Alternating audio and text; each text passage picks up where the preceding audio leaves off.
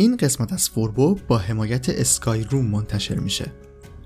با اینکه هیچ ابزاری کیفیت ارتباط رو در روی جلسات و کلاس ها و کنفرانس ها رو نداره اما به خاطر هزینه های بالای رفت و آمد فضای مورد نیاز و با توجه به زمان و نیروی انسانی که برای برنامه ریزی لازمه پلتفرم های ارتباط آنلاین می‌تونن ابزار خیلی مناسبی برای ما توی برگزاری سریعتر و ارزونتر جلسه ها و کلاس ها باشن.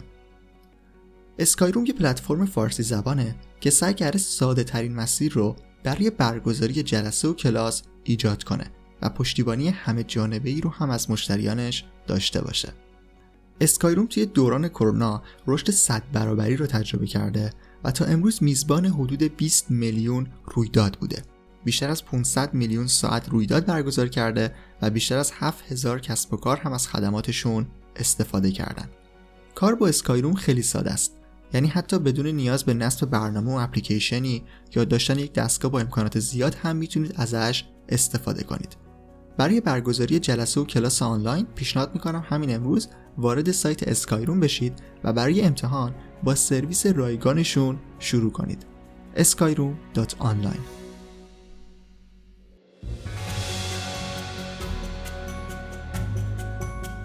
سلام امیدوارم که حالتون خوب باشه. من رضا توکلی و این قسمت جدید پادکست فوربوه در فصل پنجم. فصلی که توی اون داریم در مورد مهارت‌های نرم صحبت می‌کنیم. قسمت 85 مهارت‌های میان فردی.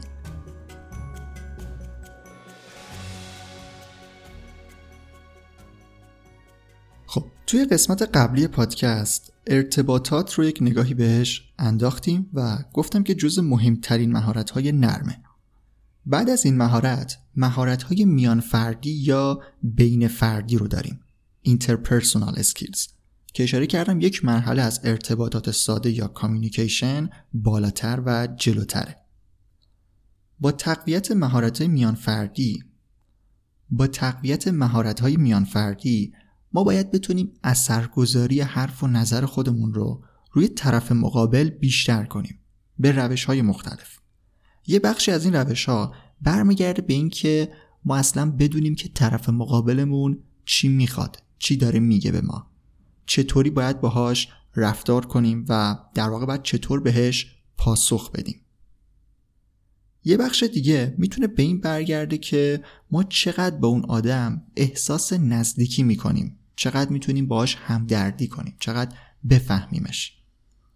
بخش دیگه هم مربوط به این میشه که حالا چطوری می‌تونیم کوتاه بیایم؟ چطور بخشی از امتیازات خودمون رو بدیم و در مقابل امتیاز بگیریم؟ این بخش اسمش مذاکره است که توی مهارت های میان فردی داریم. و همینطور یک بخش دیگه مربوط به این میشه که آیا ما در محیط کاری و زندگیمون در واقع در ارتباط با بقیه آدم ها آدم مثبتی هستیم یا نه؟ آیا می‌تونیم اعتماد جلب کنیم یا نه؟ این مواردی که الان اشاره کردم همه بخشایی هستن که توی مهارت های میان فردی می‌خوایم بریم سراغشون و یه دور اونا رو بررسی بکنیم. فقط قبل از اینکه هر کدوم رو شروع بکنیم این نکته رو لازم می‌دونم که بازم اشاره بکنم که توی منابع مختلف زمانی که دنبال مهارت های میان فردی باشید و در موردش سرچ بکنید شاید موارد دیگه ای رو هم ببینید. توی قسمت 80 به این مورد اشاره کردم که هر جایی با توجه به سلیقه خودشون و دسته‌بندی که داشتن یک سری آیتم ها و موارد توی دسته‌بندی های مختلف قرار دادن. منم توی پادکست فوربو به خاطر اینکه می‌خواستم به صورت کلی همه مهارت های نرم رو یک بار بررسی بکنم یک سری از دسته‌بندی ها رو تغییر دادم. مثلا توی بعضی از منابع اگر سرچ بکنید مدیریت تعارض رو جزء مهارت های میان فردی اشاره کردن. ولی من این بخش رو آوردم توی مهارت حل مسئله که اونجا بشه بهتر ارائهش کرد. اینم از این نکته. خب الان چند تا زیرشاخه برای مهارت های میان فردی معرفی کردم که همون مواردی که اشاره کردم رو اگر بخوام الان به صورت موردی بهشون اشاره بکنم میشن اینا. گوش کردن موثر active listening همدردی امپاتی مذاکره نگوشیشن و نگرش مثبت positive attitude. به جز اطلاعاتی که الان دارم توی پادکست به صورت صوتی میدم برای اینکه یکم ساختارمندتر منظمتر بتونید به اطلاعات پادکست دسترسی داشته باشید می‌تونید توی سایت فوربو هم این مطالب رو به صورت متنی ببینید forbodm.com لینک مقاله هایی هم که مرتبط باشن هم توی قسمت توضیحات پادکست می‌ذارم که می‌تونید اونجا هم به مقاله ها دسترسی داشته باشید. اینستاگرام فوربو هم توش سری نکات به صورت خلاصه شده منتشر میشه که آیدی اونم فوربو دی ام هست. حالا بریم سراغ تک تک زیرشاخه های مهارت های میان فردی یا بین فردی.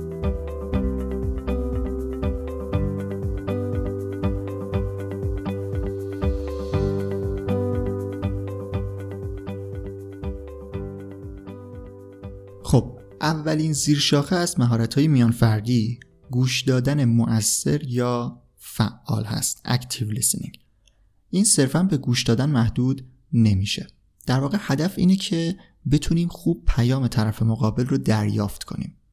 یعنی دقیقا بدونیم که چه چیزی رو می‌خواسته بگه و اون رو متوجه بشیم تا بتونیم تصمیم درستی در قبال اون حرف بگیریم. گوش دادن موثر توی سه مرحله انجام میشه. فهمیدن پیام جمعبندی اطلاعات و پاسخ منطقی. برای اینکه بتونیم حرف طرف مقابل رو دقیق متوجه بشیم نیاز به این داریم که بدون قضاوت به حرفای اون گوش بدیم.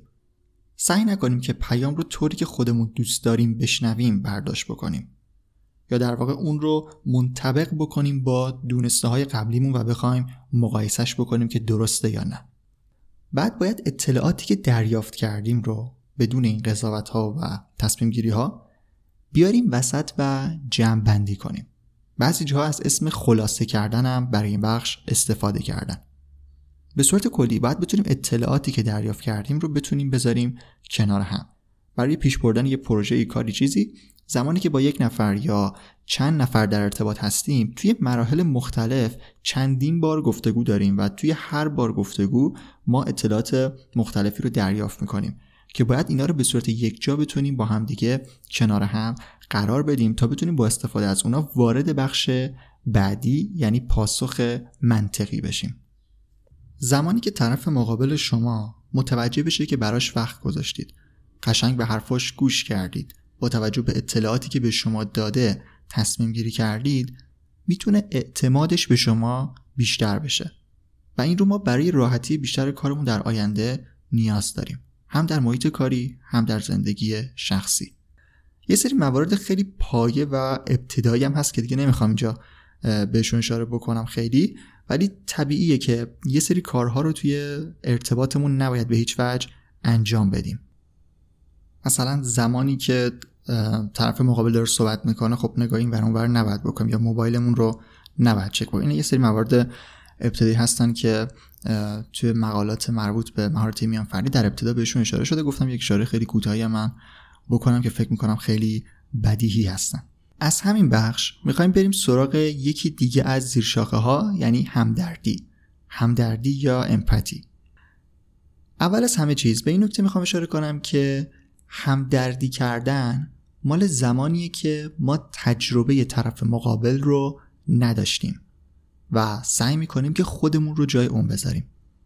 یعنی در واقع مهارت ما در همدردی توانایی ما در گذاشتن خودمون جای طرف مقابله. یعنی اینطوری نیست که فکر بکنیم خب ما این موقعیتی که طرف مقابل توش هست رو تا حالا تجربه نکردیم پس نمی‌تونیم باش همدردی کنیم. همدردی کردن توی ارتباطات عامل خیلی مهمیه. اینم مثل همون گوش دادن موثر و اهمیت دادن باعث ایجاد اعتماد بین آدم ها میشه. بازم توی نظرسنجی و تحقیق های مختلف که توی قسمت قبلی هم یه اشاره بش کردم مهارت نرم امپاتی مهارت تاثیرگذاری از نظر کارفرماها در محیط های کاری بوده. شکل گرفتن اعتماد بین افرادی کسب و کار باعث میشه که اونا بهتر با هم کار بکنن. و در نتیجه باعث میشه که اون پروژه کسب و کار اون تیمی که داره کار می‌کنه بهتر پروژهش رو پیش ببر و اون رو تکمیل کنه. پس گوش دادن موثر و امپاتی یا همدردی باعث ایجاد اعتماد بین آدم ها میشه و به صورت کلی می‌تونه باعث رشد کیفیت ارتباط ما با بقیه بشه. قبل از اینکه یک نگاهی هم به مذاکره داشته باشیم یکی دیگه از زیرشاخه های مهارت های نرم رو می‌خوام معرفی بکنم که بازم به این مواردی که تا الان گفتم مرتبطه. داشتن نگرش مثبت.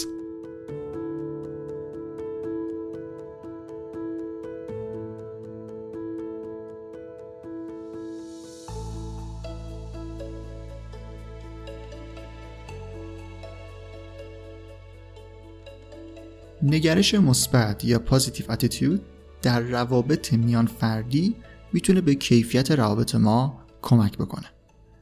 داشتن نگرش مثبت یکی از مواردی که توی چیزی به اسم مهارت‌های رفتاری تعریف میشه. مهارت‌هایی که باعث ایجاد صمیمیت بین آدم ها می‌تونن بشن. از نگاه یک کارفرما محیط کاری خوب و مناسبه که آدم های اون محیط با همدیگه ارتباط دوستانه داشته باشن. محیط پر جنب و جوشی باشه هیجان داشته باشه. افرادش با همدیگه تعامل داشته باشن و موارد این چنینی داشتن نگرش مثبت توی روابط اجتماعی حتی می‌تونه باعث این بشه که ما دوستهای بیشتری پیدا بکنیم و دایره ارتباطاتمون رو بیشتر بکنیم. اولین قدم توی داشتن این نوع نگاه به پذیرش تفاوت آدم ها برمیگرده.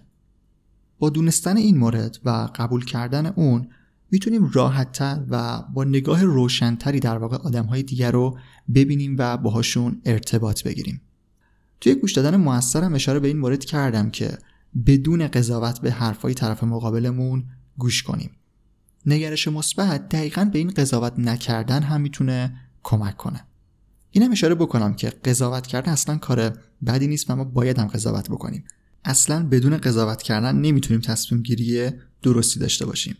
مهم اینه که یک جانبه نباشه. باید دقیق باشه. کامل به قضیه نگاه بکنیم.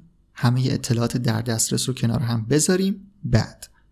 دقیقا این مورد یکی کردن اطلاعات هم جز همون موارد گوش دادن موثر یا فعال بود.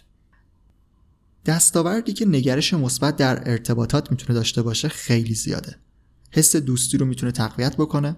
حتی می‌تونه باعث نشون دادن حس شوخ طبعی بین آدم ها بشه و همه اینا در نهایت منجر به اون اعتمادی میشن که توی هر نوع رابطه ای لازمه. چه شخصی چه کاری.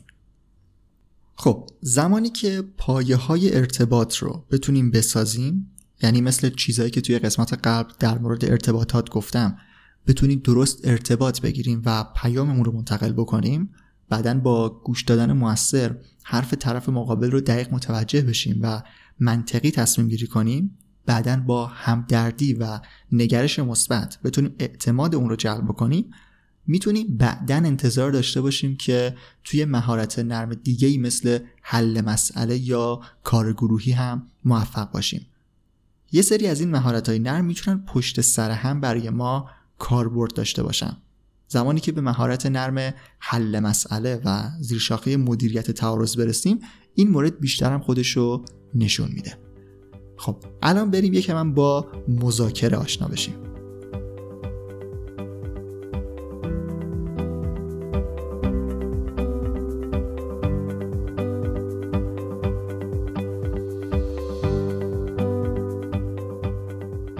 مذاکره یا نگوشیشن هم یکی از زیرشاخه های مهارت های میان فردیه توی قسمت 84 فوربو در مورد ارتباطات به این مورد اشاره کردم که توی مهارت های میان فردی بجز ارتباط ساده حالا می‌تونیم بیایم از طرف مقابلمون امتیاز بگیریم یا امتیازی رو بدیم. این امتیاز دادن و گرفتن توی مذاکره مطرح میشه.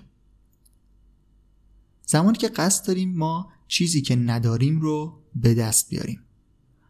مذاکره صرفا برای به دست آوردن یک سری آیتم ها و چیزهای فیزیکی نیست. ما سر ایده هایی که داریم هم می‌تونیم با بقیه مذاکره کنیم.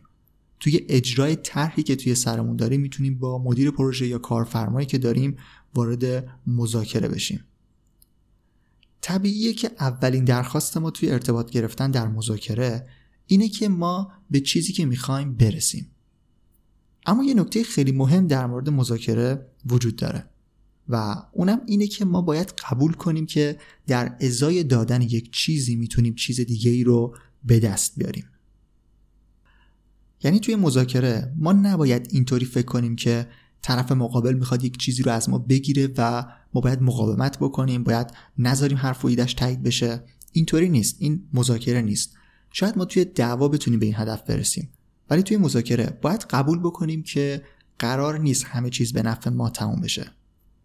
طرف مقابل ما هم توی مذاکره می‌تونه همچین دیدگاهی رو نسبت به ما داشته باشه.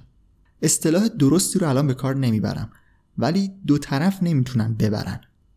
و قرارم نیست کسی ببازه. باید به یک توافق مشترک توی مذاکره ها رسید. این مذاکره هم مثل استوری که توی قسمت قبلی بهش اشاره کردم و گفتم که خیلی جای کار داره و میشه توی یک پرونده جدا رفت سراغش فکر کنم همچین وضعیتی رو هم مذاکره داشته باشه و فکر کنم توی قسمت های آینده پادکست فورو اگر فرصت بشه بتونیم یک پرونده ای رو به صورت جداگونه برای اون داشته باشیم چون موضوع خیلی جذابیه.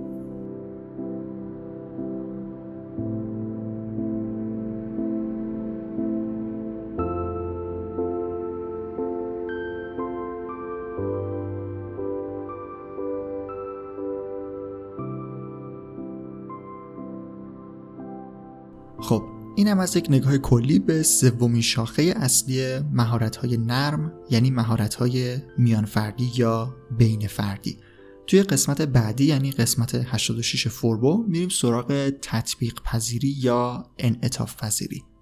امیدوارم که این قسمت براتون مفید بوده باشه. اگر نظری سوالی انتقادی چیزی داشتید حتما کامنت بذارید. نظرتون به صورت مستقیم توی افزایش کیفیت پادکست می‌تونه موثر باشه.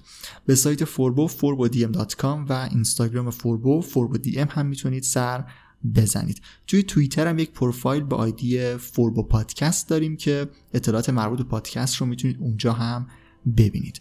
توضیح دیگه‌ای نیست. من رضا توکلی و مرسی که تا انتها به قسمت 85 پادکست فوربو گوش کردید و مرسی از اسکای روم اسپانسر این قسمت.